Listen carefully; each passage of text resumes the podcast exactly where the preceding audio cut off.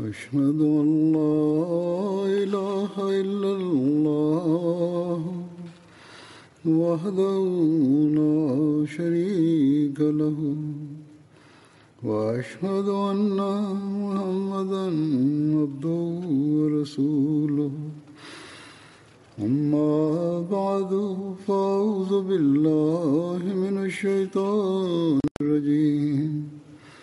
بسم الله الرحمن الرحيم. الحمد لله رب العالمين. الرحمن الرحيم. مالك يوم الدين. إياك نعبد وإياك نستعين. اهدنا الصراط المستقيم صراط الذين أنعمت عليهم غير المغضوب عليهم ولا الضالين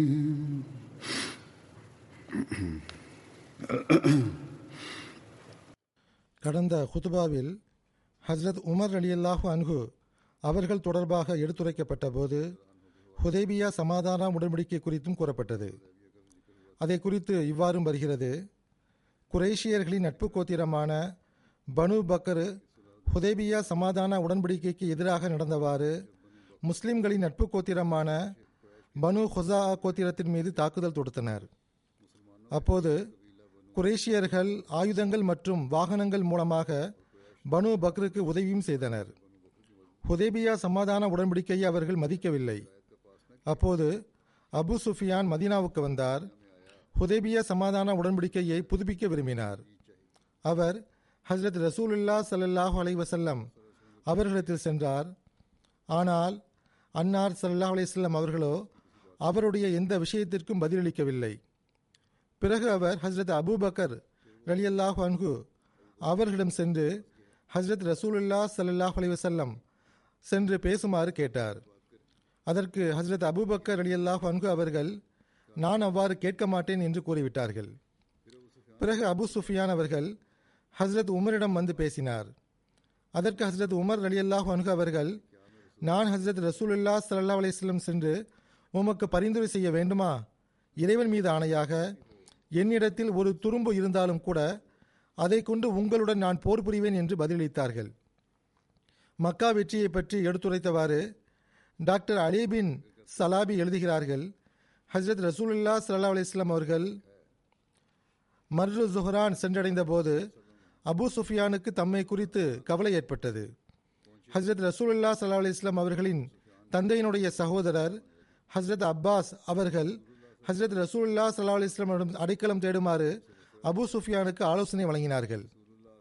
Hazrat Abbas அறிவிக்கிறார்கள் நான் அபு சுஃபியானை பார்த்து உமக்கு கேடு நிகழட்டும் என்று கூறினேன். ஹஸ்ரத் ரசூல்லா சல்லா அலிஸ்லாம் அவர்கள் மக்களிடத்தில் இருப்பதை பாரும். அதற்கு அபு சுஃபியான் என்னுடைய தாய் தந்தையர் உம்மீது அர்ப்பணமாகட்டும். இதிலிருந்து தப்பித்துக்கொள்ள என்ன வழி? என்று கேட்டார். நான் அவரிடம் அல்லாஹின் மீது ஆணையாக அவர்கள் உம்மை சிறைப்பிடித்து விட்டால் நிச்சயமாக உம்மை கொண்டு விடுவர். எனக்கு பின்னால் கோவேறு கழுதையில் அமர்ந்து கொண்டு பயணம் செய்யுங்கள். நான் உங்களை ஹசரத் ரசூலுல்லா சல்லா அலிஸ்லாமிடம் அழைத்து செல்கிறேன். பிறகு உங்களுக்காக அன்னாரிடம் பாதுகாப்பை நாடுவேன் என்று கூறினேன். ஹசரத் அப்பாஸ் கூறுகிறார்கள் அவர் என் பின்னால் அமர்ந்து பயணிக்கலானார். நான் அந்த தீ மூட்டங்களை கடக்கும் போதெல்லாம் எந்த ஒரு முஸ்லிமை கண்டாலும் அவர்கள் என்னிடம் இது யார் என்று கேட்பார்கள். முஸ்லிம்கள் மூட்டியுள்ள நெருப்புகளை கடக்கும் போதெல்லாம் அவர்கள் இது யார் என்று கேட்டார்கள். அது இரவு நேரமாக இருந்தது. தீ மூட்டப்பட்டிருந்தது. அவர்கள் ஹஸ்ரத் ரசூலுல்லா சல்லாஹ் அலைவசல்லம் அவர்களின் கோவேறு கழுதையில் நான் பயணிப்பதை காணும்போது ஹஸ்ரத் ரசூலுல்லா சல்லாஹ் செல்லம் அவர்களின் தந்தையினுடைய சகோதரர் அன்னாருடைய கோவேறு கழுதையில் அமர்ந்திருக்கிறார் என்று கூறுவார்கள்.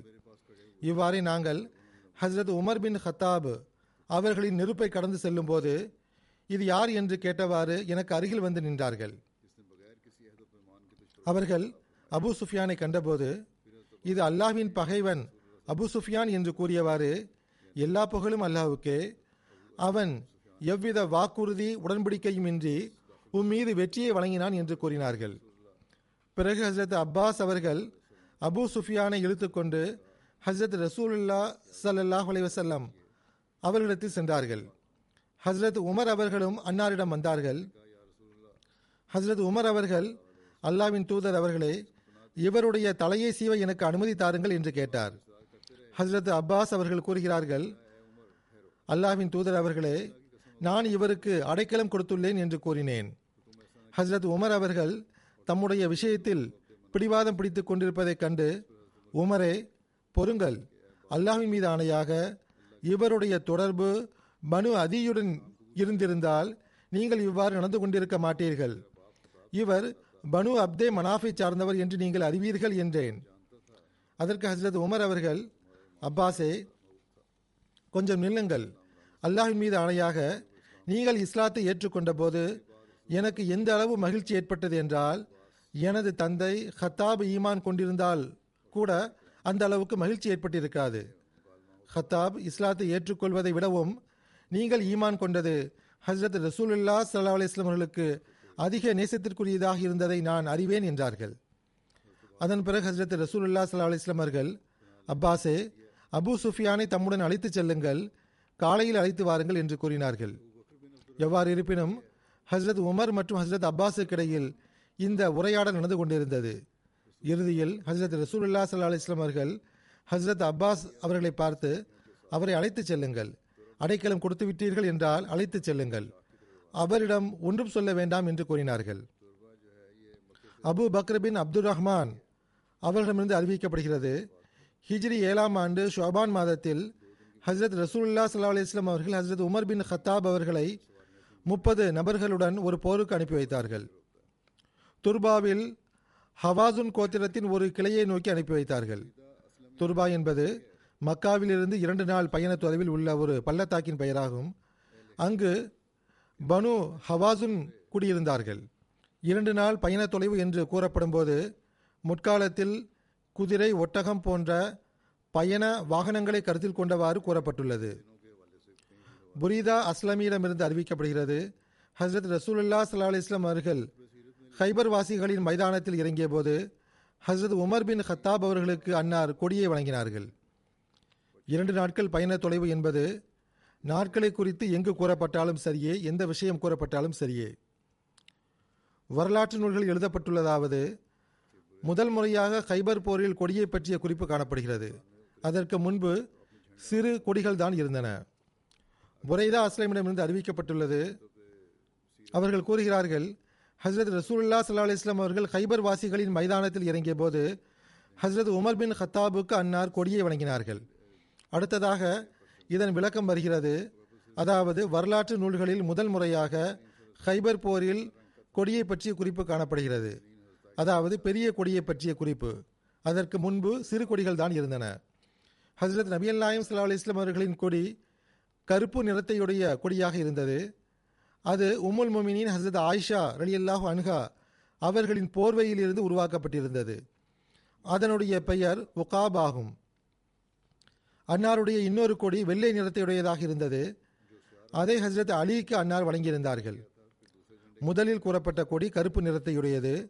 அது உமுல் முமினின் ஹசரத் ஆயிஷா அலி அல்லாஹ் அன்ஹாவுடைய போர்வையினால் தயாரிக்கப்பட்டிருந்தது. அடுத்ததாக இரண்டாவது கொடியை பற்றி கூறப்படுகிறது. இது வெள்ளை நிறத்தையுடைய கொடியாகும். இதை அன்னார் ஹசரத் அலிக்கு வழங்கினார்கள். ஒரு கொடியை அன்னார் ஹபாபின் முன்சிர் அவர்களுக்கும் இன்னொரு கொடியை ஹசரத் சாது பின் உபாதா அவர்களுக்கும் வழங்கியிருந்தார்கள். ஹசரத் நபியல்லாயம் சல்லா அலி இஸ்லாம் அவர்கள் ஹைபருக்கு வந்தபோது அன்னாருக்கு ஒற்றை தலைவலி உண்டாயிற்று. ஆகவே அன்னார் வெளியே வர இயலவில்லை.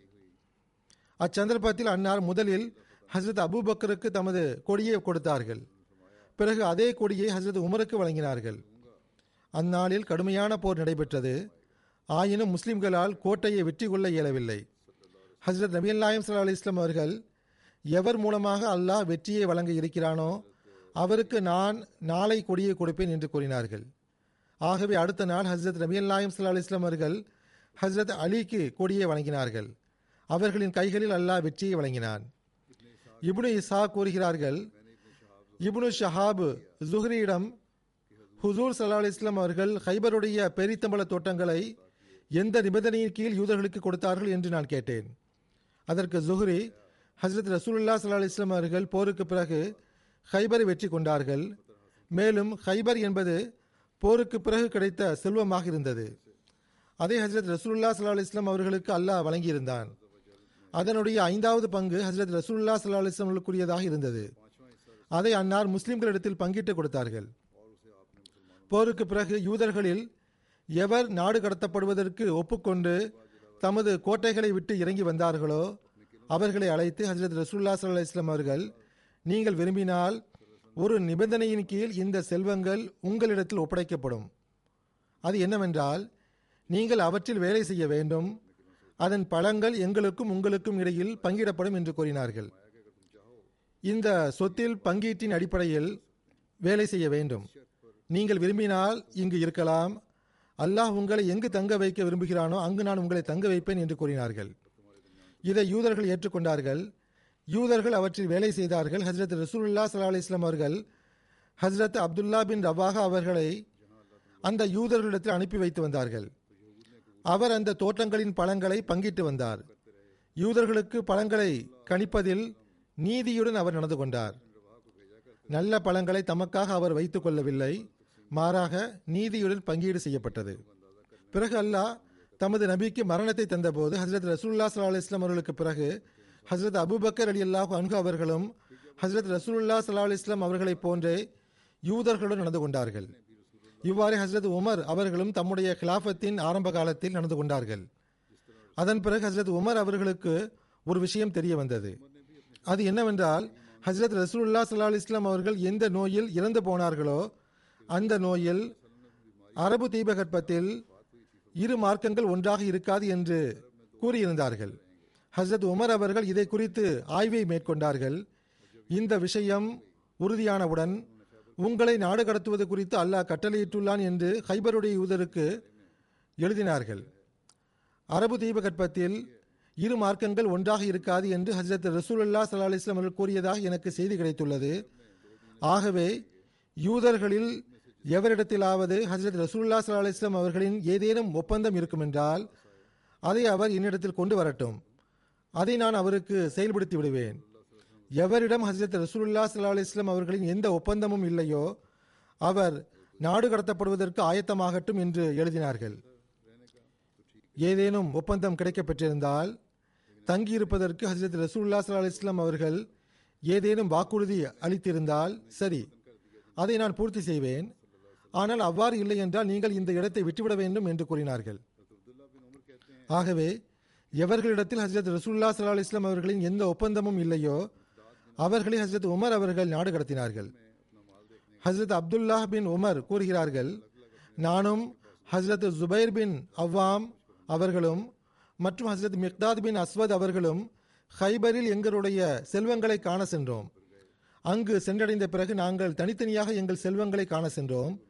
இரவு நேரத்தில் நான் எனது படுக்கையில் தூங்கிக் கொண்டிருக்கும் போது என் மீது தாக்குதல் நடத்தப்பட்டது. எனது தோள்பட்டைகளின் இணைப்பு முழங்கையுடன் இறங்கிவிட்டது.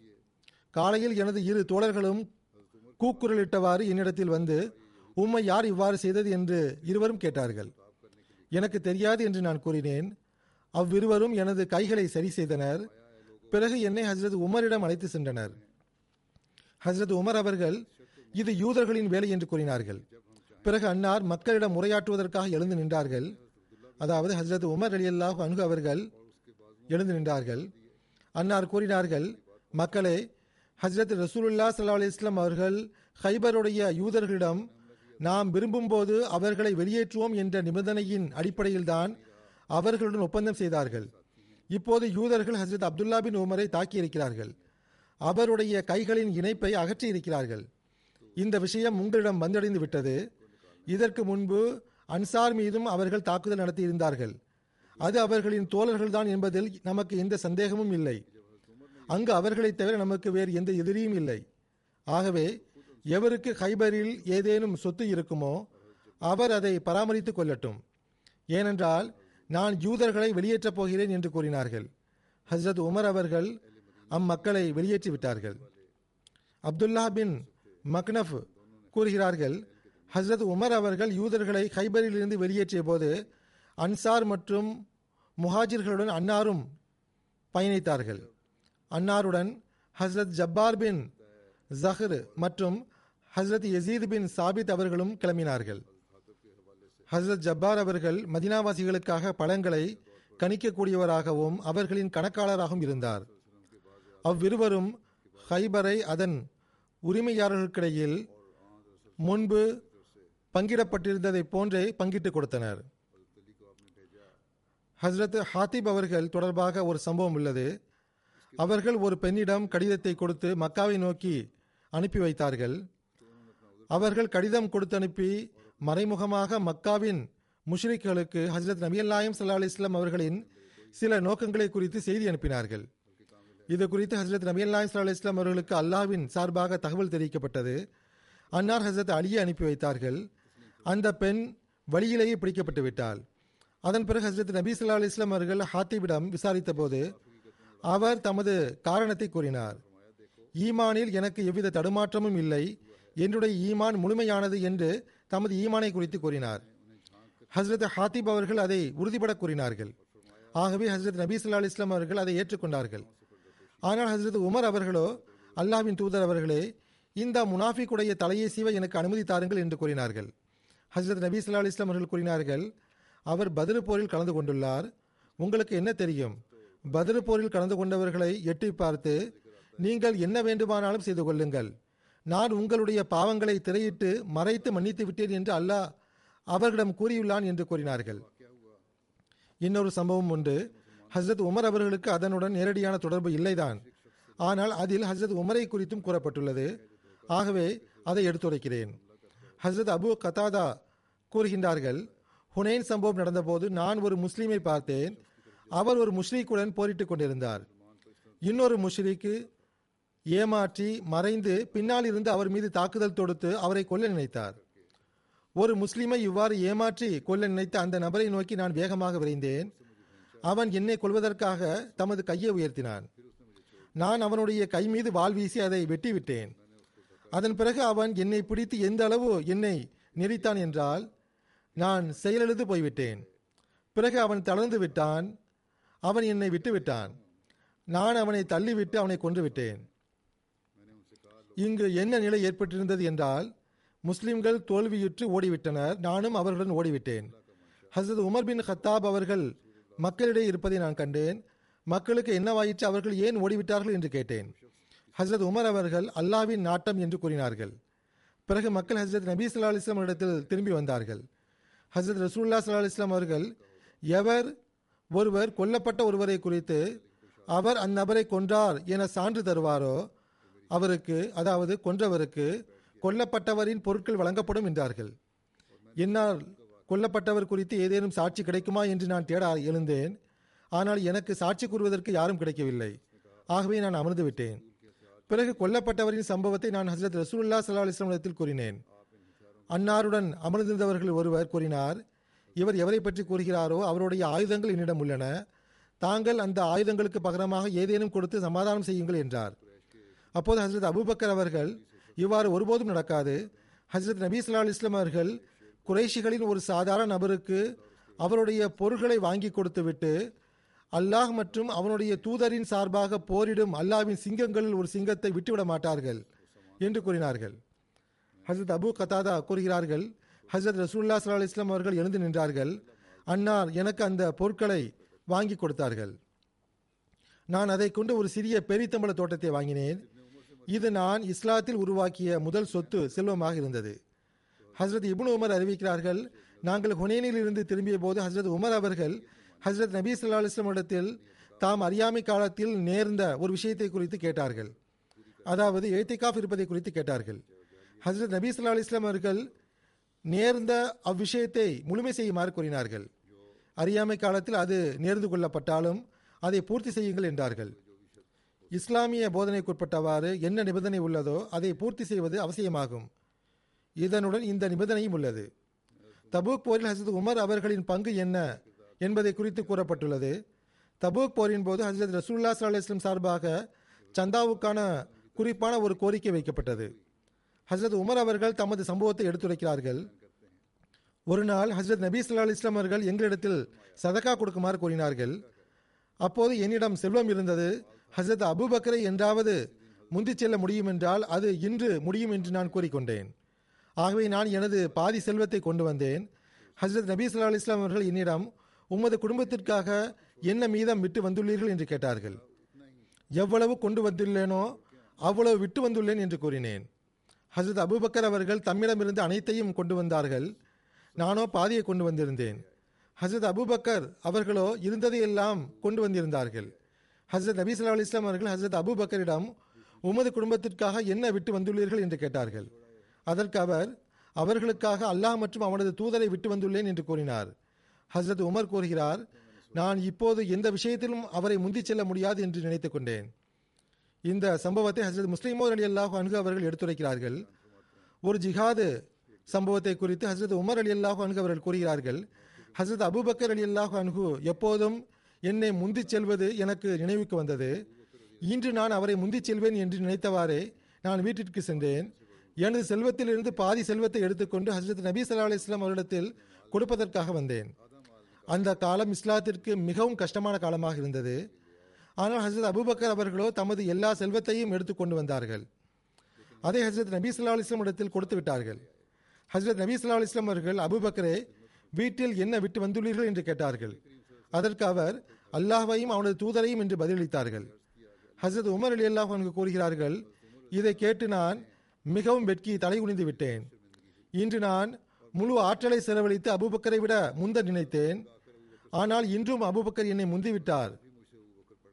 ஹசரத் மசீமோத் அலி இஸ்லாத் வஸ்லாம் அவர்கள் கூறுகிறார்கள் ஒரு காலத்தில் மக்கள் இறை மார்க்கத்திற்காக தம் உயிர்களை செம்மறி ஆடு ஆடுகளைப் போன்று தியாகம் செய்து வந்தனர். செல்வத்தை பொறுத்தவரை ஹசரத் அபுபக்கர் சித்திக் அலி அல்லாஹ் ஒன்கு அவர்கள் ஒரு முறைக்கும் மேல் தம் அனைத்து வீட்டு பொருட்களையும் தியாகம் செய்திருக்கிறார்கள். ஹசரத் மசீமது அலி இஸ்லாத் இஸ்லாம் கூறுகிறார்கள் இது ஒரு முறை மட்டும் நிகழ்ந்த சம்பவம் அல்ல ஒன்றுக்கும் மேற்பட்ட முறையில் நிகழ்ந்துள்ளது. எந்த அளவுக்கென்றால் ஊசியை கூட தம் வீட்டில் விட்டு வைக்கவில்லை.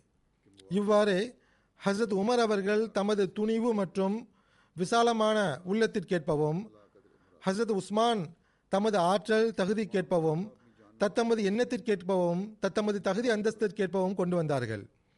அனைத்து சாபாக்களும் தமது உயிர்கள் மற்றும் செல்வங்களுடன் இந்த இறை மார்க்கத்தில் தியாகம் செய்ய ஆயத்தமாகிவிட்டனர். பிறகு ஹசரத் மசீமது அலி இஸ்லாத் அவர்கள் அடுத்து ஜமாத்தை குறித்து அப்போது கூறினார்கள். சிலர் பைய செய்து விடுகின்றனர். உலகை விட மார்க்கத்திற்கு முன்னுரிமை வழங்குவோம் என உறுதிமொழியும் கூறிவிடுகின்றனர். ஆனால் உதவி ஒத்தாசையின் போது தமது பைகளை அழுத்தி பிடித்து வைத்துக் கொள்கின்றனர்.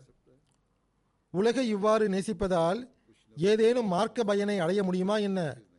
இவ்வாறான மக்கள் நுபுவத்திற்கு ஏதேனும் பயனளிக்க முடியுமா என்ன? அவ்வாறு ஒருபோதும் கிடையாது. ஒருபோதும் கிடையாது. அல்லாஹ் லன் தனாலுல் பிர்ர ஹத்தா துன்ஃபிக்கும் இம்மா துஹிப்போன் என்று கூறியுள்ளான். நீங்கள் உங்களுக்கு விருப்பமான பொருட்களை அல்லாவின் வழியில் செலவு செய்யாத வரை நீங்கள் நன்மையை பெற முடியாது.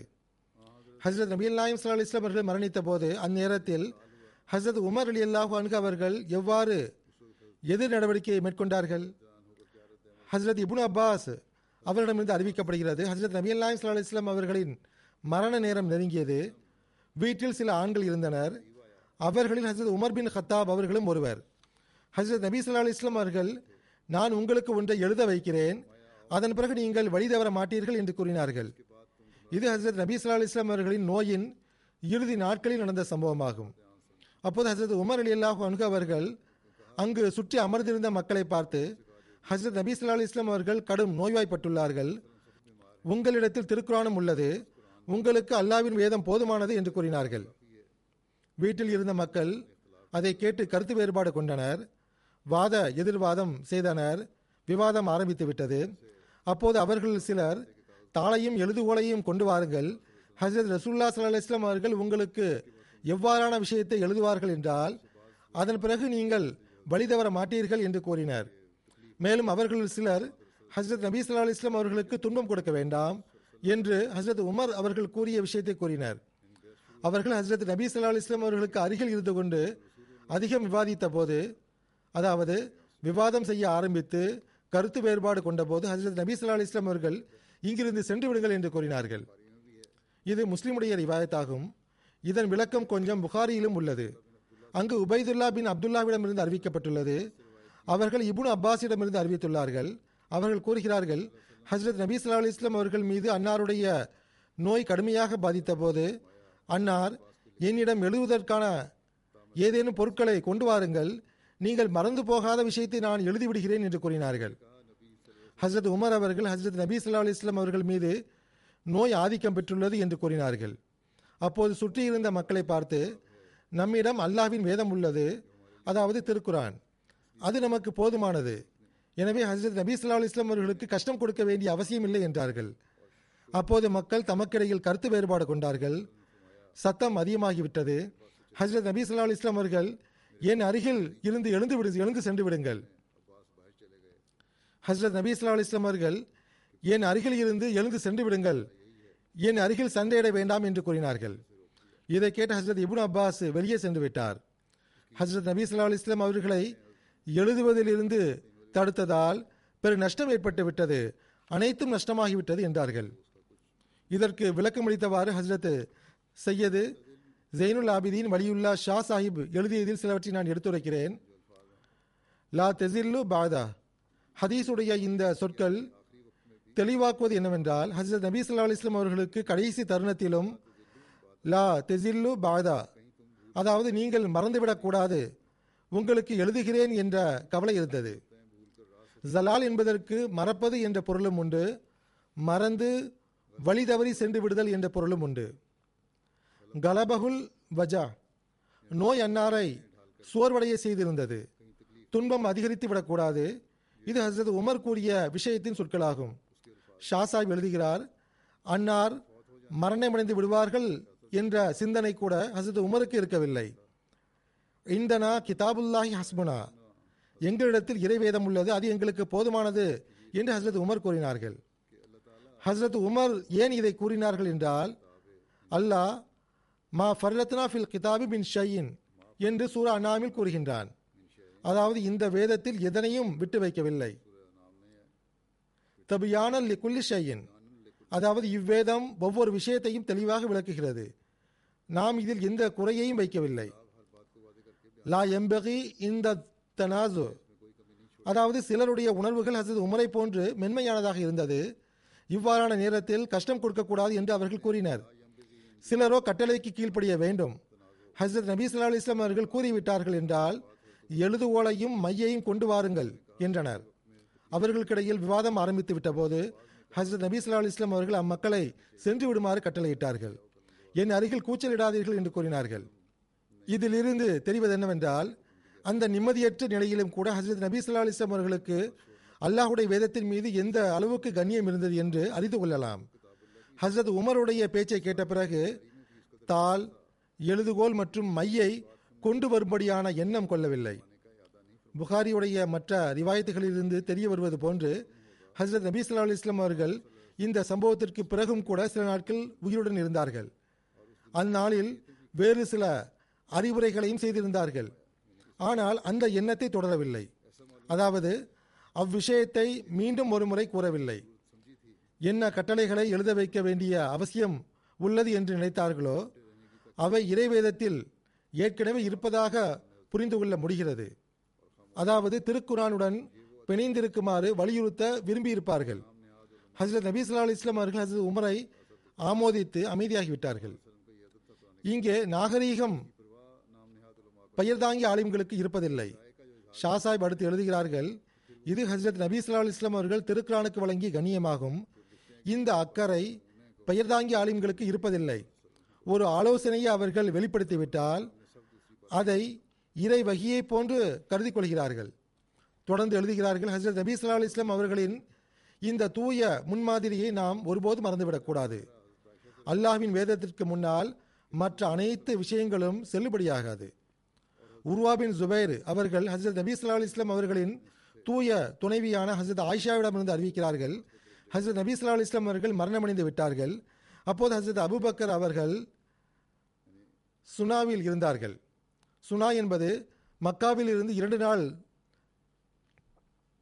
சுனா என்பது மக்காவில் இருந்து இரண்டு மைல் தொலைவில் இருக்கக்கூடிய ஒரு இடத்தின் பெயராகும்.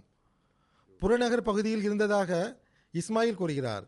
மரண செய்தியை கேட்டு ஹசரத் உமர் எழுந்து நின்றார்கள். ஹசரத் உமர் அவர்கள் புறநகர் பகுதிக்கு சென்றிருந்தார்கள்.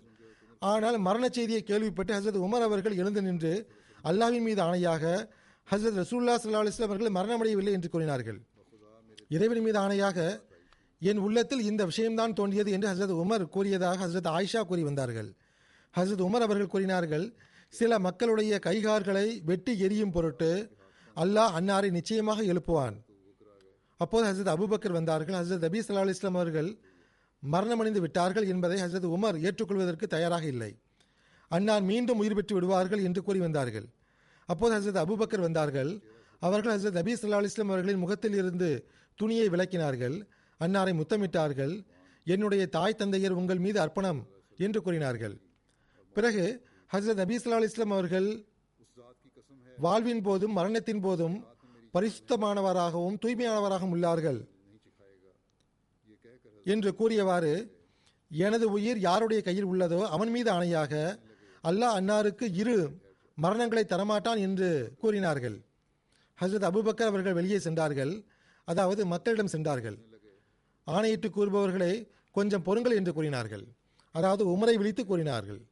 ஆணையிட்டு கூறுபவரே கொஞ்சம் பொறுங்கள். ஹசரத் அபுபக்கர் அவர்கள் பேச ஆரம்பித்ததும் ஹசரத் உமர் அமர்ந்து விட்டார்கள். ஹசரத் அபுபக்கர் அவர்கள் இறைவனை துதித்து புகழ் பாடினார்கள். அலாமன் கான யாபுது முஹம்மதுன் சல்லல்லாஹு அலைவசல்லம் ஃபைன்ன முஹம்மதுன் கது மாத்த ஒமன் கான யாபுதுல்லாஹ ஃபைனல்லா ஹையுன் லா யமோத். கேளுங்கள் எவர் முகமது சல்லா அலிஸ்லாம் அவர்களை வணங்கி வந்தாரோ அவர் புரிந்து கொள்ளட்டும் முகமது சல்லா அலிஸ்லாம் அவர்களோ நிச்சயமாக இறந்து விட்டார்கள். எவர் அல்லாஹை வணங்கி வந்தாரோ அவர் நினைவில் கொள்ளட்டும். அல்லாஹ் உயிருடன் உள்ளான். ஒருபோதும் மரணிப்பவன் அல்லன் என்று கூறினார்கள். இதன் பிறகு ஹசரத் அபுபக்கர் அவர்கள் இன்னக மையத்தும் வ இன்னகும் மையத்தோன் என்ற வசனத்தை ஓதினார்கள். அதாவது நீயும் மரணமடைந்து விடுவீர்கள் அவர்களும் மரணமடைந்து விடுவார்கள். அதன் பிறகு ஒமா முகமது இல்லா ரசூல் கது ஹலத் மின் கபிலஹி ரசூல். அஃப இம்மாத்தா குத்திலன் கலப்தும் அலா அகாபிக்கும் ஒமை என் கலிபு அலா அகிபைஹி ஃபலை எதுல்லாஹ ஆ வச எஜிசில்லாஹு ஷாக்கிரேன். முகம்மது ஒரு தூதர் மட்டுமே ஆவார். அவருக்கு முன் தோன்றிய எல்லா தூதர்களும் மரணமடைந்து விட்டனர். எனவே அவர் மரணமடைந்து விட்டாலோ அல்லது கொலை செய்யப்பட்டாலோ நீங்கள் உங்கள் குதிகால்களில் திரும்பிச் சென்று விடுவீர்களா? தமது குதிகால்களில் திரும்பிச் சென்று விடுவோரால் ஒருபோதும் அல்லாவுக்கு சிறு இழப்பையும் ஏற்படுத்த முடியாது. நன்றி செலுத்துவோருக்கு அல்லாஹ் நிச்சயம் நட்பன் வழங்குவான். சுலைமான் கூறுகிறார்கள் இதை கேட்டு மக்கள் தேம்பி தேம்பி அழுதார்கள். ஹசரத் இபுன் அப்பாஸ் கூறுகிறார்கள் அல்லாஹின் மீது ஆணையாக ஹசரத் அபுபக்கர் அந்நேரத்தில் அந்த வசனத்தை ஓதும் வரை அந்த வசனத்தையும் அல்லாஹ் இறக்கியதாக மக்களுக்கு தெரியவில்லை. சுருக்கமாக எல்லா மக்களும் ஹசரத் அபுபக்கரிடமிருந்து அந்த வசனத்தை கற்றுக்கொண்டனர். பிறகு மக்களில் நான் யாரை கண்டாலும் அந்த வசனத்தை ஓதுபவராக நான் கண்டேன். ஜுஹ்ரி இவ்வாறு கூறி வந்தார் சயீத் பின் முசையம் என்னிடம் கூறினார் ஹசரத் உமர் அவர்கள் அல்லாஹின் மீது ஆணையாக ஹசரத் அபுபக்கர் அவர்கள் இந்த வசனத்தை ஓத கேட்டதும் எந்த அளவுக்கு நான் அதிர்ச்சிக்கு ஆளானேன் என்றால் எனது கால்கள் என்னை தாங்கி பிடிக்க இயலவில்லை. நான் நிலத்தில் விழுந்துவிட்டேன். ஹசரத் அபுபக்கர் அவர்கள் இவ்வசனத்தை ஓத கேட்டதும் ஹசரத் நபி சல்லா அலைஹி அவர்கள் மரணித்து விட்டதாக நான் அறிந்து கொண்டேன் என்று கூறினார்கள். ஹசரத் மசீமது அலி சாத் வஸ்லாம் அவர்கள் கூறுகிறார்கள் ஹதீஸினுடைய அரபி சொற்களையும் அன்னார் எடுத்து கூறியுள்ளார்கள். இங்கு நான் அதனுடைய மொழியாக்கத்தை மட்டும் கூறிவிடுகின்றேன். அச்சாகி வெளிவரும்போது அச்சொற்களுடன் வெளியாகும். ஹசரத் மசீமது அலி சாத் இஸ்லாம் அவர்கள் கூறுகிறார்கள் இப்னு அப்பாஸ் அவர்கள் அறிவிக்கிறார்கள் ஹசரத் நபி சல்லா அலி இஸ்லாம் அவர்கள் இறந்த நாளில் ஹசரத் அபூபக்கர் வெளியே வந்தார்கள். ஹசரத் உமர் அவர்கள் மக்களிடையே ஏதோ பேசிக் கொண்டிருந்தார். ஹசரத் நபி ஸல்லல்லாஹு அவர்கள் மரணிக்கவில்லை. உயிருடன் உள்ளார்கள் என்று பேசிக் கொண்டிருந்தார். ஹசரத் அபூபக்கர் அவர்கள் உமரே அமர்ந்து விடுங்கள் என்று கூறினார்கள். ஆனால் உமர் அவர்கள் அமர மறுத்து விட்டார்கள். ஆகவே மக்கள் ஹசரத் அபூபக்கரை நோக்கி கவனம் செலுத்தினர். உமரை விட்டுவிட்டனர் ஹசரத் அபூபக்கர் அவர்கள் இறைவனை புகழ்ந்து சல்வாத் ஓதிய பிறகு எவர் உங்களில் முகமது சல்லா அலி இஸ்லாம் அவர்களை வணங்குகிறாரோ அவர் புரிந்து கொள்ளட்டும். முகமது சல்லா அலுவலாம் அவர்கள் இறந்து விட்டார்கள். எவர் உங்களில் இறைவனை வணங்குகிறாரோ அவர் இறைவன் உயிருடன் உள்ளான் என்றும் மரணிப்பவன் அல்லன் என்றும் புரிந்து கொள்ளட்டும் என்று கூறினார்கள். ஹசரத் நபி ஸல்லல்லாஹு அலிஸ்லாம் அவர்கள் இறந்ததற்கான சான்று என்னவென்றால் முகமது சல்லா அலிஸ்லாம் அவர்கள் ஒரு தூதர் மட்டுமே ஆவார்கள். அவருக்கு முன்பு அனைத்து தூதர்களும் இவ்வுலகை விட்டு சென்று விட்டனர். அதாவது மரணித்து விட்டனர் என்பதாகும். ஹசரத் அபுபக்கர் அவர்கள் அஷாக்கிரீன் வரை இந்த வசனத்தை ஓதி காட்டினார்கள். பிறகு ஹசரத் மசீமது இஸ்லாத் இஸ்லாம் அவர்கள் எழுதுகிறார்கள் அறிவிப்பாளர் கூறுகிறார் இறைவன் மீது ஆணையாக இவ்வசனத்தையும் இறைவன் இறக்கியதாக மக்கள் அறியாமல் இருந்தனர். ஹசரத் அபுபக்கர் அவர்கள் ஓதியதை கேட்டு மக்களுக்கு தெரிந்தது. இந்த வசனத்தை ஹசரத் அபுபக்கரிடமிருந்து அனைத்து சஹாபாக்களும் கற்றுக்கொண்டனர். எந்த ஒரு சஹாபியும் எந்த ஒரு நபரும் இவ்வசனத்தை ஓதாமல் இருக்கவில்லை. ஹசரத் உமர் கூறுகிறார்கள் இறைவன் மீது ஆணையாக நான் இந்த வசனத்தை ஹசரத் அபூபக்கரிடமிருந்தே கேட்டேன். அவர் இவ்வசனத்தை ஓத கேட்டபோது நான் நினைவிலிருந்து காயமுற்று போனேன். எனது கால்களால் என்னை தாங்க இயலவில்லை. இந்த வசனம் ஓத கேட்ட நேரம் முதல் ஹசரத் நபீ சல்லா இஸ்லாம் அவர்கள் மரணமடைந்து விட்டார்கள் என்று கூற கேட்ட நேரம் முதல் நான் நிலத்தில் விழுந்து கொண்டே சென்றேன். ஹசரத் மசீமோத் அலி இஸ்லாத் வஸ்லாம் அவர்கள் கூறுகிறார்கள் புகாரி விளக்க உரையான கஸ்தலானியுடைய இந்த ஒரு வாக்கியம் உள்ளது. அது என்னவென்றால் உமர் பின் ஹத்தாப் யுகல்லிமுன்னாச யகூலு லஹும் மாமாத்த ரசூலுல்லா வலா யமூத்து ஹத்தா யக்துலல் முனாஃபிகேன். அதாவது உமர் அலி அல்லாஹு என்று அவர்கள் கூறினார்கள் ஹசரத் நபி ஸல்லல்லாஹு அலைஹி அவர்கள் மரணிக்கவில்லை. முனாஃபிக்குகளை கொள்வ கொல்லாதவரை மரணிக்க மாட்டார்கள் என்று மக்களிடம் பேசி வந்தார்கள்.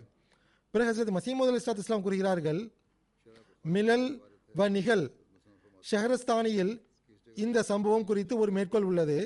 அதன் மொழியாக்கம் என்னவென்றால் உமர் ஹத்தாப் கூறினார்கள் ஹசரத் நபி ஸல்லல்லாஹு அவர்கள் இறந்து விட்டதாக எவராவது கூறினால் நான் அவரை இவ்வாளை கொண்டே கொண்டு விடுவேன். மரியமின் மகன் ஈசா உயர்த்தப்பட்டதை போன்று அன்னார் வானத்திற்கு உயர்த்தப்பட்டுள்ளார்கள். ஹசரத் அபூபக்கர் கூறினார் எவர் முகமது சல்லா அலிஸ்லாம் அவர்களை வணங்கி வந்தாரோ அவர் புரிந்து கொள்ளட்டும். அன்னார் நிச்சயமாக இறந்து விட்டார்கள். எவர் முகமது சல்லா அலிஸ்லாம் அவர்களின் இறைவனை வணங்கி வந்தாரோ அந்த இறைவன் உயிருடன் இருக்கின்றான். மரணிப்பவன் அல்லன் என்று புரிந்து கொள்ளட்டும். அதாவது எப்போதும் உயிருடன் இருக்கும் பண்பு இறை பண்பே ஆகும் அழியா நிலையை குறித்த சிந்தனை தோன்றும் முன்பே மனிதர்களும் விலங்குகளும் மரணித்து விடுவர். எப்போதும் இருக்கக்கூடிய சிந்தனையாக இருந்தாலும் அது தோன்றுவதற்கு முன்பே இறந்து விடுவர். பிறகு ஹசரத் அபுபக்கர் அவர்கள் இந்த வசனத்தை ஓதினார்கள். அதன் மொழியாக்கம் என்னவென்றால் முகமது சல்லா அலிஸ்லாம் அவர்கள் ஒரு தூதர் ஆவார். எல்லா தூதரும் உலகை விட்டு சென்று விட்டனர். ஆகவே அவர் இறந்து போனாலோ அல்லது கொல்லப்பட்டு விட்டாலோ நீங்கள் முர்த்தத்தாகி விடுவீர்களா? அப்போது மக்கள் அந்த வசனத்தை கேட்டு தமது எண்ணங்களை விட்டு திரும்பினர். எல்லா நபியும் இறந்து விட்டனர் என்ற இந்த சான்றை திருக்குறானில் இருந்து ஹசரத் அபுபக்கர் அவர்கள் எடுத்து வைக்கவில்லை என்றால் அத்துடன் இச்சான்று தெளிவானதும் உறுதியானதுமாக இல்லாதிருந்தால் உங்கள் கூற்றுப்படி சஹாபாக்கள் ஒரு லட்சத்தை விடவும் அதிகமாக இருந்தார்கள். அதாவது ஹசரத் மசீமது அலி இஸ்லாத் இஸ்லாம் அவர்கள் ஒருவருக்கு சான்று கொடுத்து கொண்டிருந்தார்கள். அந்த நபருடைய கூற்றின்படி சஹாபாக்கள் ஒரு லட்சத்தை விடவும் அதிகமாக இருந்தனர். அன்னார் கூறுகிறார்கள் அந்த சஹாபாக்கள் வெறும் யூகத்தையும் சந்தேகத்திற்குரிய விஷயத்தையும் எவ்வாறு ஒப்புக்கொண்டனர்? உங்களுடைய இந்த சான்று முழுமையற்றது வெளிப்படையான உறுதியான சான்று உங்களிடம் இல்லை. ராஃபியூக்க இளைய என்ற வசனம் திருக்குறானுடைய வசனம்தான் என்று இதுவரை உங்களுக்கு தெரியாதா என்ன? அதில் ஹசரத் ஈசா அலை இஸ்லாம் பூத உடலுடன் வானத்திற்கு சென்று சென்றுள்ளதாக கூறப்பட்டுள்ளது. பல் ரஃபாஹுல்லாஹு இலை என்ற வசனத்தை நீங்கள் கேட்டதில்லையா? பிறகு ஹசரத் நபி ஸல்லல்லாஹு அவர்கள் வானத்திற்கு சென்றிருப்பது ஏன் சாத்தியமற்றது என்று சஹாபாக்கள் ஏன் வாதம் செய்யவில்லை? சஹாபாக்களுக்கு திருக்குறானை குறித்து எந்த அளவுக்கு ஆழிய ஞானம் இருந்தது என்றால் வசனத்தை கேட்டவுடன் அதில் ஹலத்து சென்று விட்டார்கள் என்பதன் விளக்கத்தை அஃபைம் மாத்த அவ் குத்தில அவர் இறந்து போனாலோ அல்லது கொல்லப்பட்டாலோ என்ற சொற்றொடரில் கண்ட பிறகு உடனடியாக தமது முந்தைய சிந்தனைகளை விட்டுவிட்டார்கள். ஆயினும் அவர்களது உள்ளங்கள் ஹசரத் நபி ஸல்லல்லாஹு இஸ்லாம் அவர்களின் மரணத்தின் காரணமாக கடும் துக்கத்தினால் நிரம்பியிருந்தன. அவை சிதறுண்டு போய்விட்டன. அவர்களது உயிரே போய்விட்டது. ஹசரத் உமர் அவர்கள் கூறினார்கள் இந்த வசனத்தை கேட்ட பிறகு எனது நிலை எவ்வாறு இருந்தது என்றால் எனது உடலை எனது கால்களால் தாங்க இயலவில்லை. நான் பூமியில் விழுந்து கொண்டே இருந்தேன். சுபானல்லா இந்த அளவு நட்பேறு பெற்ற திருக்குறானிடத்தில் அர்ப்பணமாகியிருந்த மக்களாக அவர்கள் இருந்தார்கள். வசனத்தை சிந்தித்து கடந்த கால நபி அனைவரும் இறந்து விட்டார்கள் என்று புரிந்து கொண்ட போது அழ ஆரம்பித்து விட்டனர். துக்கத்தால் நிரம்பி விட்டனர். வேறு ஒன்றும் அவர்கள் செய்யவில்லை. பிறகு இன்னொரு சந்தர்ப்பத்தில் ஹசரத் மசீமது அலி இஸ்லாத் இஸ்லாம் கூறுகிறார்கள் எவர் ஹசரத் சையீதுனா முகமது முஸ்தபா சல்லா அலி அவர்களை குறித்து அன்னார் இறந்து விட்டார்கள் என்று கூறுவாரோ அவரை நான் எனது இதே வாளினால் கொன்றுவிடுவேன் என ஹசரத் உமர் அலி அல்லாஹ் அவர்கள் கூறினார்கள். இதிலிருந்து தெரிய வருவது என்னவென்றால் ஹசரத் உமர் அலி அல்லாஹ் அவர்களுக்கு தமது ஏதேனும் ஒரு எண்ணத்தின் அடிப்படையில் ஹசரத் நபி சல்லா அலைஹி அவர்களின் வாழ்வின் மீது மிகுந்த எதிர்பார்ப்பு இருந்தது. ஹசரத் நபி சல்லா அலைஹி அவர்கள் இறந்து விட்டதாக கூறப்பட்ட வாக்கியத்தை நிராகரிப்பின் வாக்கியமாகவும் கொள்கை மறுப்பின் வாக்கியமாகவும் அன்னார் கருதினார்கள். இறைவன் ஆயிரக்கணக்கான நட்பலனை ஹசரத் அபூபக்கருக்கு வழங்குவானாக. அவர்கள் வெகு விரைவில் இந்த குழப்பத்தை வீழ்த்தினார்கள். அவர்கள் தெளிவான ஆதாரங்களை எடுத்து வைத்து கடந்த கால நபிமார்கள் அனைவரும் இறந்துவிட்டனர் என கூறினார்கள். உண்மையில் இந்த விளக்கத்தின் மூலமாகவும் பல்வேறு கோணலான பொய்யர்களை அனைத்து சஹாபாக்களின் ஒன்றுபட்ட கருத்தின் மூலமாக கொல்லவில்லையா என்ன? ஆமாம் அவர்கள் இறந்துவிட்டார்கள் முசைலமா கதாப் மற்றும் அஸ்வத் அன்சி போன்றோரை கொலை செய்தது போன்று உண்மையில் இந்த விளக்கத்தின் மூலமாக பல கோணலான பொய்யர்களை சஹாபாக்களின் இந்த ஒன்றுபட்ட கருத்தால் கொன்றார்கள். எவ்வாறு அந்த பொய்யன் கொலை செய்தானோ அந்த கண்ணோட்டத்தையும் முடிவுக்கு கொண்டு வந்தார்கள். இதன் அடிப்படையில் நான்கு பொய்யர்கள் கொல்லப்படவில்லை மாறாக ஐந்து பொய்யர்கள் கொல்லப்பட்டார்கள். பிறகு ஹசரத் மசீமது அலி சாத் இஸ்லாம் அவர்கள் கூறுகிறார்கள் இறைவா அவர்களின் உயிரின் மீது கோடிக்கணக்கான அருள்களை பொழிவாயாக. இந்த இடத்தில் ஹலத் என்ற சொல்லுக்கு சில நபிமார்கள் உயிருடன் வானத்திற்கு சென்று உள்ளார்கள் என்றே பொருள் கொடுக்கப்பட்டாலும் கூட அப்போது இந்நிலையில் ஹசரத் உமர் அவர்கள் உண்மையின் பக்கம் இருந்திருப்பார்கள். இந்த வசனம் அவரை எதிர்க்காமல் அவருக்கு ஆதரவு தந்திருக்கும். ஆனால் இந்த வசனத்தின் அடுத்த பகுதி இதன் விளக்க உரையாக உள்ளது. அதாவது அஃப இம்மாத்தா குத்தில? அதன் மீது ஹசரத் அபுபக்கரின் பார்வை சென்றிருந்தது. அனைத்து நபிமார்களும் சென்று விட்டார்கள். அவர்கள் மரணித்து சென்றாலும் சரியே உயிருடன் சென்றாலும் சரியே என இந்த வசனத்திற்கு பொருள் கொண்டால் இது பொய்யும் பித்தலாட்டமும் இறை விருப்பத்திற்கு எதிரான ஒரு மிகப்பெரிய பழியுமாகும். வேண்டுமென்றே இவ்வாறான பழிச்சொல்லை கூறுபவர் நியாய தீர்ப்பு நாளை கண்டு அஞ்சாதவர் ஆவார் அவர்கள் இறைவனின் விளக்கத்திற்கு மாறாக நேர்மாற்றமான பொருளை கூறுபவர் ஆவார் அவர்கள் சந்தேகத்திற்கிடமின்றி நிரந்தரமான நரகத்தின் கீழே இருப்பர். ஆனால் ஹசரத் உமர் அலி அல்லாஹ் அவர்களுக்கு அந்நேரம் வரை அந்த வசனத்தை குறித்து தெரியாமல் இருந்தது. இன்னும் சில சஹாபாக்களும் இந்த தவறான எண்ணத்தில் மூழ்கியிருந்தார்கள் அவர்கள் மறதியில் சிக்கியிருந்தார்கள். அது மனித இயல்பில் இருந்தது. சில நபிமார்கள் இப்போது வரை உயிருடன் உள்ளனர். பிறகு அவர்கள் உலகிற்கு வருவார்கள். அவர்களைப் போன்றே ஹசரத் நபி சொல்லா இஸ்லாம் அவர்களும் ஏன் இரு இருந்திருக்க கூடாது என்று அவர்களின் உள்ளங்களில் எண்ணியிருந்தனர். ஆனால் ஹசரத் அபுபக்கர் அவர்கள் அனைத்து வசனங்களையும் போதி அஃபைம் மாதா குத்திலா? என்று படித்து காட்டி ஹலத் சென்று விட்டார்கள் என்பதற்கு இரு வகை பொருள் மட்டுமே கொள்ள முடியும் என்று அவர்களின் உள்ளங்களில் இவ்விஷயத்தை அமர வைத்தார்கள். அதாவது இயல்பான மரணத்தினால் இறப்பது அல்லது கொல்லப்படுவது. அப்போது எதிர்த்தவர்கள் தமது தவறை ஒப்புக்கொண்டனர். கடந்த கால நபிமார்கள் அனைவரும் இறந்துவிட்டனர் என்று அனைத்து சஹாபாக்களும் இந்த கொள்கையில் ஒருமித்தனர். அஃப இம் மாதா குத்தில என்ற சொற்றொடர் பெரும் தாக்கத்தை ஏற்படுத்தியது. அனைவரும் தமது எதிர்ப்பு சிந்தனையை விட்டு திரும்பிவிட்டனர். ஃபல் அஹமதுல்லா அலா தாலிக். இதை ஹசரத் மசீமது அலி சாத் இஸ்லாம் அவர்கள் தோஃபா கஸ்னவியா என்ற நூலில் கூறியிருக்கிறார்கள். பிறகு இன்னொரு இடத்தில் அன்னார் கூறுகிறார்கள் ஹசரத் நபீல் நாயம் சல்லா இஸ்லாம் அவர்களின் மரணத்தின் போதுதான் அனைத்து நபிமார்களும் இறந்து விட்டதாக அனைத்து சஹாபாக்களும் சாட்சி கூறினர். ஹசரத் உமர் அவர்கள் ஹசரத் நபீ சல்லா இஸ்லாம் அவர்கள் இப்போது மரணிக்கவில்லை என்று கூறி வாளை உருவி நின்றார்கள்.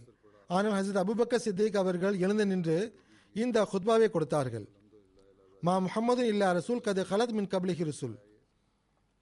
ஹசரத் நபி சல்லா இஸ்லாம் அவர்கள் இவ்வுலகை விட்டு பிரிந்து சென்று விட்டார்கள் என்பதில் அனைத்து சஹாபாக்களும் ஒன்றுபட்டிருந்தனர். இந்த சந்தர்ப்பம் ஒரு கியாமத்தின் மைதானமாகவே இருந்தது. எந்த அளவுக்கு என்றால் ஹசரத் உமர் அவர்கள் கூறியதற்கிணங்க உசாமாவின் படை கூட கிளம்பவில்லை. ஹசரத் அபுபக்கர் அவர்கள் உரத்த குரலில் முகமது சல்லா அலிஸ்லாம் அவர்கள் இறந்து விட்டார்கள் என்று கூறினார்கள். மா முகமது இல்லா ரசூல் என்பதை சான்றாக காட்டினார்கள். ஹசரத் ஈசா அலி இஸ்லாம் அவர்கள் உயிருடன் இருப்பதாக சஹாபாக்களின் சிந்தையிலும் எண்ணத்திலும் ஏதாவது இருந்திருந்தாலும் கூட அவர்கள் நிச்சயமாக கூறியிருப்பார்கள். ஆனால் அனைவரும் அமைதியாகிவிட்டனர். இந்த வசனம் இன்று இறங்கியது போன்று அதை கடைவீதிகளில் ஓதிக்கொண்டிருந்தனர். அல்லாஹ் காப்பாற்றுவானாக.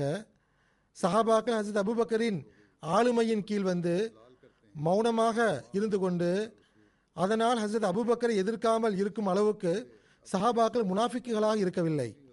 அவ்வாறன்று ஹசரத் அபுபக்கர் அவர்கள் எடுத்து கூறிய விஷயம்தான் உண்மையான விஷயமாகும்.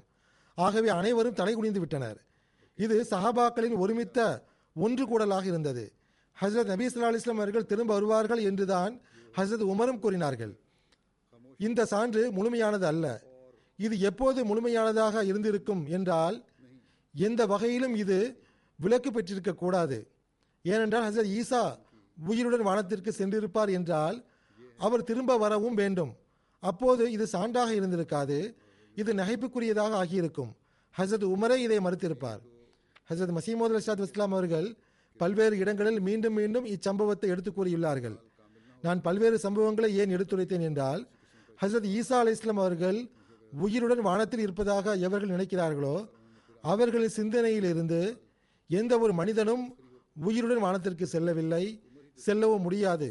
ஹசரத் ஈசா அலி இஸ்லாம் அவர்களும் மரணித்து விட்டார்கள் என்ற எண்ணம் பிறக்க வேண்டும் என்பதற்காகத்தான். ஹசரத் இப்னு அப்பாஸ் அவர்களிடமிருந்து அறிவிக்கப்பட்டுள்ளது ஹசரத் உமர் அவர்களின் கிலாஃபத் காலகட்டத்தில் நான் ஒரு முறை அன்னாருடன் சென்று கொண்டிருந்தேன். தன்னுடைய ஏதாவது ஒரு பணியின் காரணமாக அவர்கள் சென்றிருப்பார்கள். அன்னாருடைய கையில் சவுக்கு இருந்தது. என்னை தவிர வேறு யாரும் அன்னாருடன் இருக்கவில்லை. அவர்கள் தம்மிடம் பேசிக் கொண்டிருந்தார்கள். தன்னுடைய கால்களின் பின்பகுதியில் சவுக்கை கொண்டு அடித்துக்கொண்டே வந்தார்கள். திடீரென்று என் பக்கம் திரும்பி இபுன் அப்பாஸே ஹசரத் நபீ சல்லா அலிஸ்லாம் அவர்கள் மரணமடைந்த நாளில் அன்னார் மரணிக்கவில்லை. எவர் இவ்வாறு கூறுவாரோ அவரை நான் வாளால் கொன்றுவிடுவேன் என்று நான் ஏன் கூறினேன் என்று தெரியுமா என்று கேட்டார்கள். ஹசரத் இப்னு அப்பாஸ் கூறுகிறார்கள் அமீருல் மொமினின் அவர்களே எனக்கு தெரியாது தாங்களே அறிவீர்கள் என்றேன். அதாவது ஹசரத் உமர் அவர்களிடம் ஏன் கூறினீர்கள் என்று தாங்களே அறிவீர்கள் என்று இப்னு அப்பாஸ் கூறினார்கள். ஹசரத் உமர் கூறினார்கள் அல்லாஹ் மீது ஆணையாக அதற்கான காரணம் என்னவென்றால் வகதாலிக்க ஜஅல்னாக்கும் உம்மத வசத்தல் லிதகூனு ஷுஹதாக அலன்னாசி வயக்கூனர் ரசூலு அலைக்கும் ஷஹீதா என்ற வசனத்தை நான் ஓதி வந்தேன்.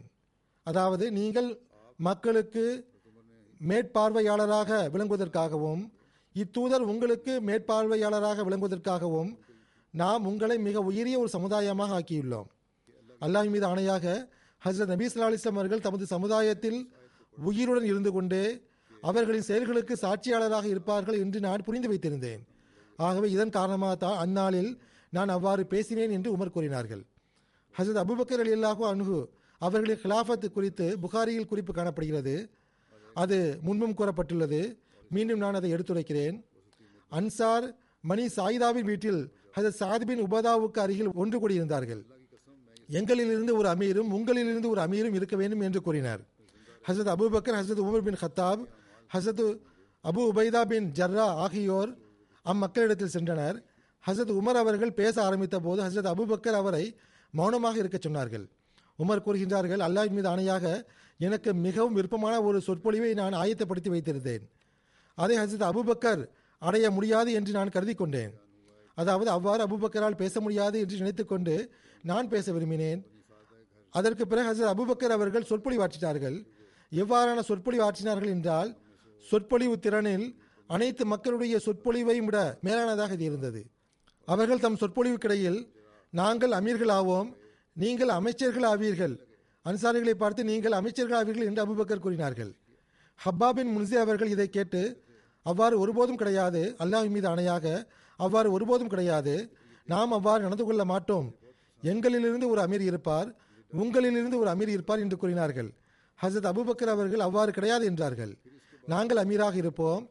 நீங்கள் அமைச்சர்களாக இருப்பீர்கள். ஏனென்றால் குரேஷியர்கள் வம்சத்தின் அடிப்படையில் அனைத்து அரபுகளையும் விடவும் மேலானவர்கள். பாரம்பரியத்தின் அடிப்படையில் அவர்கள் பழங்காலத்து அரபிகள் ஆவார்கள். ஆகவே உமர் அல்லது அபு உபைதாவிடம் பைய செய்யுங்கள் என்று கூறினார்கள். ஹசரத் உமர் அவர்கள் அவ்வாறன்று என்றார்கள். அதாவது ஹசரத் அபுபக்கரை பார்த்து நாங்கள் உங்களிடம் பைய செய்வோம். ஏனென்றால் நீங்கள் எங்களுடைய தலைவர் ஆவீர்கள் எங்களில் சிறந்தவர் ஆவீர்கள் மேலும் ஹசரத் ரசூலுல்லா சல்லா அவர்களை பொறுத்தவரையில் எங்கள் அனைவரையும் விட அதிக விருப்பத்திற்குரியவர் ஆவீர் என்று கூறியவாறு ஹசரத் உமர் அவர்கள் ஹசரத் அபுபக்கரின் கையை பிடித்து பைய செய்தார்கள். மக்களும் அவர்களிடத்தில் பைய செய்தனர். ஹசரத் உமர் அவர்கள் ஹசரத் அபுபக்கரின் கையை பிடித்து எங்களிடம் பையத் வாங்குங்கள் என்று கூறியவாறு ஹசரத் உமர் அவர்கள் ஹசரத் அபுபக்கரிடம் பைய செய்து விட்டார்கள். அத்துடன் ஹசரத் அபுபக்கரிடம் அபுபக்கரே ஹசரத் ரசூல்லா சலிசம் அவர்கள் உங்களை தொலை வைக்குமாறு கட்டளையிட்டுள்ளார்கள். ஆகவே நீங்கள் தான் அல்லாவின் கலிஃபா ஆவீர்கள். நாங்கள் உங்களிடம் ஏன் பைய செய்துள்ளோம் என்றால் எங்களை விட நீங்கள் தான் ஹசரத் ரசூல்லா சலாஹிஸ்லாம் அவர்களுக்கு அதிக விருப்பத்திற்குரிய ஆவீர்கள் என்று கூறினார்கள். முர்த்தத் ஆனவர்களின் குழப்பத்தை குறித்து சீரத் இப்னு ஹஷாமில் எழுதப்பட்டுள்ளது. ஹசரத் ரசூல்லா சல்லாஹ் அவர்கள் மரணித்த போது முஸ்லிம்களின் துன்பங்கள் அதிகரித்து விட்டன. ஹசரத் ஆயிஷாவிடமிருந்து எனக்கு ஒரு அறிவிப்பு கிடைத்துள்ளது. அன்னார் கூறுகிறார்கள் ஹசரத் நபீ சல்லா அலிஸ்லாம் அவர்கள் மரணித்த போது அரபு முழுத்ததாகிவிட்டனர் யூதர்களும் கிறிஸ்தவர்களும் எழுந்து நின்றனர். நயவஞ்சகம் வெளிப்பட்டு விட்டது இதை இபுனு இசாக் அவர்கள் கூறுகிறார்கள் ஹசரத் அபு ஹுரேரா கூறுவதாவது ஹசரத் நபீல் நாயஸ் அலிஸ்லாம் அவர்கள் மரணமடைந்த போது அன்னாருக்கு பிறகு ஹசரத் அபுபக்கர் கலீஃபாவாக ஆனார்கள். அரபுகளில் எவர் நிராகரிக்க வேண்டியது இருந்ததோ அவர் நிராகரித்து விட்டார். அப்போது ஹசரத் உமர் பின் ஹத்தாப் அவர்கள் ஹசரத் அபுபக்கரிடம் நீங்கள் மக்களுடன் எவ்வாறு போரிடுவீர்கள்? ஏனென்றால் ஹசரத் நபி சல்லா அலிஸ்லாம் அவர்கள் மக்கள் லாயிலாக இல்லல்லா என்று ஒப்புக்கொள்ளும் வரை நான் அவர்களுடன் போரிட வேண்டும் என தமக்கு கட்டளையிடப்பட்டுள்ளது என்று கூறியுள்ளார்கள் என்றேன். அதாவது எவர் லாயிலாக இல்லல்லா என்று ஒப்புக்கொள்வாரோ அவருடன் போரிட முடியாது. எவர் லாயிலாக இல்லல்லா என்று ஒப்புக்கொள்வாரோ அவர் என்னிடமிருந்து தமது செல்வத்தையும் உயிரையும் காப்பாற்றிக் கொள்வார்.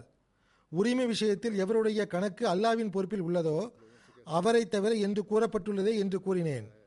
அப்போது ஹசரத் அபுபக்கர் அவர்கள் அல்லாஹ் மீது ஆணையாக எவர் தொழுகை மற்றும் ஜக்காத்துக்கு இடையில் வேற்றுமை பாராட்டுவாரோ அவருடன் நான் சண்டையிடுவேன். ஏனென்றால் ஜக்காத் என்பது செல்வத்திற்கான உரிமையாகும்.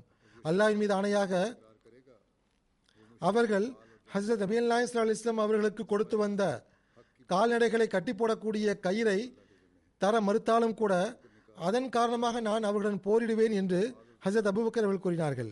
ஹசரத் உமர் பின் ஹத்தாப் அவர்கள் கூறுகிறார்கள் அல்லாஹின் மீது ஆணையாக பிறகு அல்லாஹ் போருக்காக ஹசரத் அபுபக்கரின் உள்ளத்தை அல்லாஹ் விசாலமாக்கியதை நான் கண்டேன். இது உண்மைதான் என்று நான் புரிந்து கொண்டேன். ஹசரத் உசாமா பின் ஜெயித் அவர்களின் படை புறப்படும் போது ஹசரத் அபுபக்கர் அவர்கள் ஹசரத் உசாமாவுக்கு சில வழிகாட்டல்களை வழங்கினார்கள்.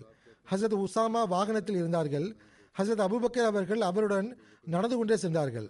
ஹசரத் உசாமா அவர்கள் நீங்களும் வாகனத்தில் அமருங்கள் அல்லது நான் இறங்கி விடுகிறேன் என்று கோரிக்கை வைத்தார்கள். அதற்கு ஹசரத் அபுபக்கர் அவர்கள் நீங்கள் இறங்க வேண்டாம். அல்லாஹின் மீது ஆணையாக நான் வாகனத்தில் அமரவும் மாட்டேன் என்று கூறினார்கள். மேலும் கொஞ்ச நேரம் எனது கால்களை அல்லாஹ்வின் வழியில் தூசுபட வைக்க வேண்டாமா? என்று கேட்டவாறு போர் வீரன் எடுத்து வைக்கும் ஒவ்வொரு அடிக்கும் பிரதிபலனாக எழுநூறு நன்மைகள் எழுதப்படும். அத்துடன் எழுநூறு அந்தஸ்துகள் உயர்த்தப்படும். அவருடைய எழுநூறு தவறுகள் மன்னிக்கப்படும் என்று கூறினார்கள். வழிகாட்டல் வழங்கிய பிறகு ஹசரத் அபுபக்கர் அவர்கள் ஹசரத் உசாமாவிடம் நீங்கள் பொருத்தமானதாக கருதினால் உமரை கொண்டு எனக்கு உதவி செய்யுங்கள் என்று கூறினார்கள். அதாவது உமரை தம்மிடத்தில் நிறுத்தி வைத்துக் கொள்ள ஹசரத் உசாமாவிடம் அனுமதி வேண்டினார்கள். ஏனென்றால் ஹசரத் நபி அலி இஸ்லாம் அவர்கள் அந்த படையில் ஹசரத் உமர் அவர்களையும் இணைத்திருந்தார்கள். ஹசரத் உசாமா அவர்கள் அதற்கு அனுமதி வழங்கினார்கள். ஹசரத் அபுபக்கர் அவர்களின் ஹிலாஃபத் காலகட்டத்தில் யமாமா போரில் எழுபது திருக்குரான் ஹாஃபிஸுகள் ஷஹீதானார்கள். இதை குறித்து ஹசரத் ஜெயித் பின் சாபித் அன்சாரி அவர்கள் அறிவிக்கிறார்கள். யமாமாவுடைய மக்கள் ஷைதாக்கப்பட்ட போது ஹசரத் அபுபக்கர் அவர்கள் என்னை அழைத்தார்கள். அப்போது அவருடன் ஹசரத் உமர் இருந்தார்கள். ஹசரத் அபுபக்கர் கூறினார்கள் உமர் என்னிடம் வந்துள்ளார். யமாமா போரில் மக்கள் அதிகமாக ஷஹீதாகி விட்டார்கள். வேறு போர்களில் மேற்கொண்டு திருக்குரானை ஓதுபவர்கள் கொல்லப்பட்டு விடக்கூடாது. இவ்வாறு திருக்குரானின் பெரும்பகுதி வீணாகிவிடும் என அஞ்சுகிறார். ஆகவே திருக்குரானை ஒன்று திரட்டுங்கள். திருக்குரானை ஓரிடத்தில் ஒன்று சேருங்கள் என்று என்னிடம் உமர் கூறுகிறார் என்றார்கள். ஹசரத் அபுபக்கர் கூறினார்கள் நான் உமரிடம் ஹசரத் நபி அலிஸ்லாம் அவர்கள் செய்யாத ஒரு விஷயத்தை நான் எவ்வாறு செய்வது? என்று கேட்டேன். உமர் என்னிடம் அல்லாஹ் மீது ஆணையாக உங்களுடைய இந்த பணி நல்ல பணியாகும் என்று கூறுகிறார். உமர் என்னிடம் மீண்டும் மீண்டும் இதையே கூறிக்கொண்டிருந்தார் எந்த அளவுக்கு என்றால் அதற்காக அல்லாஹ் எனது உள்ளத்தை திறந்து விட்டான். ஆகவே உமர் பொருத்தமானதாக கருதியதை நானும் இப்போது பொருத்தமானதாக கருதுகிறேன் என்று அபுபக்கர் கூறினார்கள். ஹசரத் ஜெயித் பின் சாபித்து கூறினார்கள் அப்போது ஹசரத் உமர் அன்னாருடன் அமர்ந்திருந்தார்கள் மௌனமாக உட்கார்ந்திருந்தார் எதுவும் பேசவில்லை. பிறகு ஹசரத் அபுபக்கர் அவர்கள் என்னிடம் நீங்கள் இளைஞரும் புத்திசாலியும் ஆவீர் உம் மீது நாம் தப்பெண்ணம் கொள்ளவில்லை. நீங்கள் ஹசரத் நபி சொல்லா அலிஸ்லாம் அவர்களுக்கு வகி எழுதி வந்துள்ளீர்கள். ஆகவே எங்கிருந்தெல்லாம் குரான் கிடைக்குமோ அங்கிருந்தெல்லாம் அதை ஓரிடத்தில் ஒன்று திரட்டுங்கள் என்று கூறினார்கள். ஹசரத் ஜெயித் பின் சாபித் கூறுகிறார்கள் அல்லாஹ் மீது ஆணையாக அவர்கள் மலைகளில் ஒன்றை ஓரிடத்திலிருந்து இன்னொரு இடத்திற்கு கொண்டு செல்லுமாறு எனக்கு கட்டளை இட்டிருந்தாலும் கூட அது அந்த அளவுக்கு கடினமான பணியாக இருந்திருக்காது. ஏனென்றால் எந்த பணியை எனக்கு கொடுத்தார்களோ அதாவது திருக்குறானை ஒன்று சேர்க்கும் பணி அதை விட அது லேசானதாக இருந்திருக்கும். நான் அன்னாரிடம் ஹசரத் நபீ சல்லா அலிஸ்லாம் அவர்கள் செய்யாத பணியை நீங்கள் இருவரும் ஏன் செய்கிறீர்கள்? என்று கேட்டேன். ஹசரத் அபுபக்கர் அவர்கள் அல்லாஹின் மீது ஆணையாக அது நல்ல பணியாகும் என்று கூறினார்கள். நான் இதையே அவரிடம் மீண்டும் மீண்டும் கூறிக்கொண்டிருந்தேன் எந்த அளவுக்கு என்றால் எந்த விஷயத்திற்காக அல்லாஹ் ஹசரத் அபுபக்கர் மற்றும் ஹசரத் உமர் ஆகியோரின் உள்ளங்களை திறந்தானோ அந்த விஷயத்திற்காக எனது உள்ளத்தையும் அல்லாஹ் திறந்து விட்டான். நான் எழுந்து சென்று திருக்குறானை தேட ஆரம்பித்தேன். அவற்றை தோல் காகிதங்களிலிருந்தும் தோல்பட்டை தோள்பட்டை எலும்புகளில் இருந்தும் பேரித்த மர கிளைகளிலிருந்தும் மக்களின் உள்ளங்களிலிருந்தும் ஒன்று சேர்த்தேன். சூரா தௌபாவின் இரு வசனங்களை நான் ஹசரத் ஹுசைமா அன்சாரி இடத்தில் கண்டேன். அதை அவரை தவிர வேறு யாரிடமும் நான் காணவில்லை.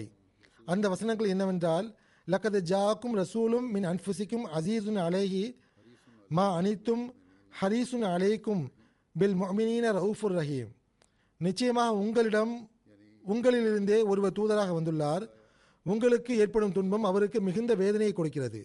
அவர் உங்கள் நலனில் மிகுந்த ஆர்வம் கொண்டவராகவும் நம்பிக்கை கொண்டவர்களை நேசிப்பவராகவும் அவர்களுக்கு மிக்க கருணை காட்டுபவராகவும் இருக்கின்றார். ஹதீஸில் இரு வசனங்கள் என்று கூறப்பட்டது. இங்கு ஒரு வசனம் பற்றிய குறிப்பு மட்டுமே உள்ளது. இரு வசனம் என்று எழுதப்பட்டுள்ளது. ஒருவேளை அடுத்த வசனமும் இதனுடன் இருக்கலாம். பிறகு அறிவிப்பில் வருகிறது திருக்குரான் ஒன்று திரட்டப்பட்ட அந்த பிரதி ஹசரத் அபுபக்கர் அவரிடத்தில் இருந்தது. எதுவரை என்றால் அல்லாஹ் அன்னாருக்கு மரணத்தை வழங்கிவிட்டான். பிறகு ஹசரத் உமரிடம் இருந்தது எதுவரை என்றால் அல்லாஹ் அவருக்கு மரணத்தை வழங்கிவிட்டான். பிறகு ஹசரத் ஹப்சா பின் உமரிடம் இருந்தது ஏற்கனவே கூறப்பட்டதை போன்று பிறகு அதை அவரிடமிருந்து ஹசரத் உஸ்மான் வாங்கி கொண்டார்கள். இப்போது இந்த நற்குறிப்பு தொடரும். இனி வரும் காலத்திலும் எடுத்துரைக்கப்படும் இன்ஷா அல்லாஹ்.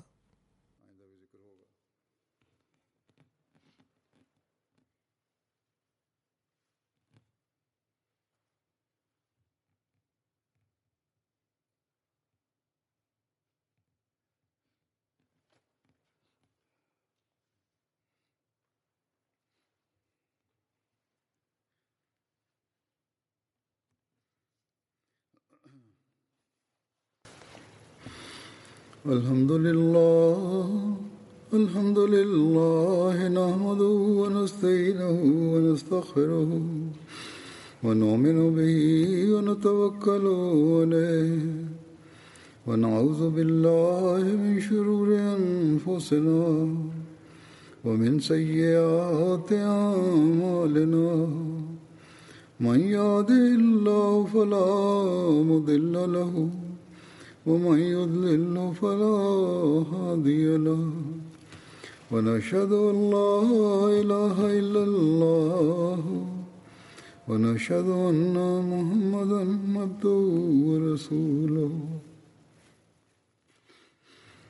عباد الله رحمكم الله. إن الله يأمر بالعدل واللسان. وإيتاء ذي القربى وينهى عن الفحشاء والمنكر والبغي يعظكم لعلكم تذكرون اذكروا الله يذكركم ودوه يستجب لكم ولذكر الله أكبر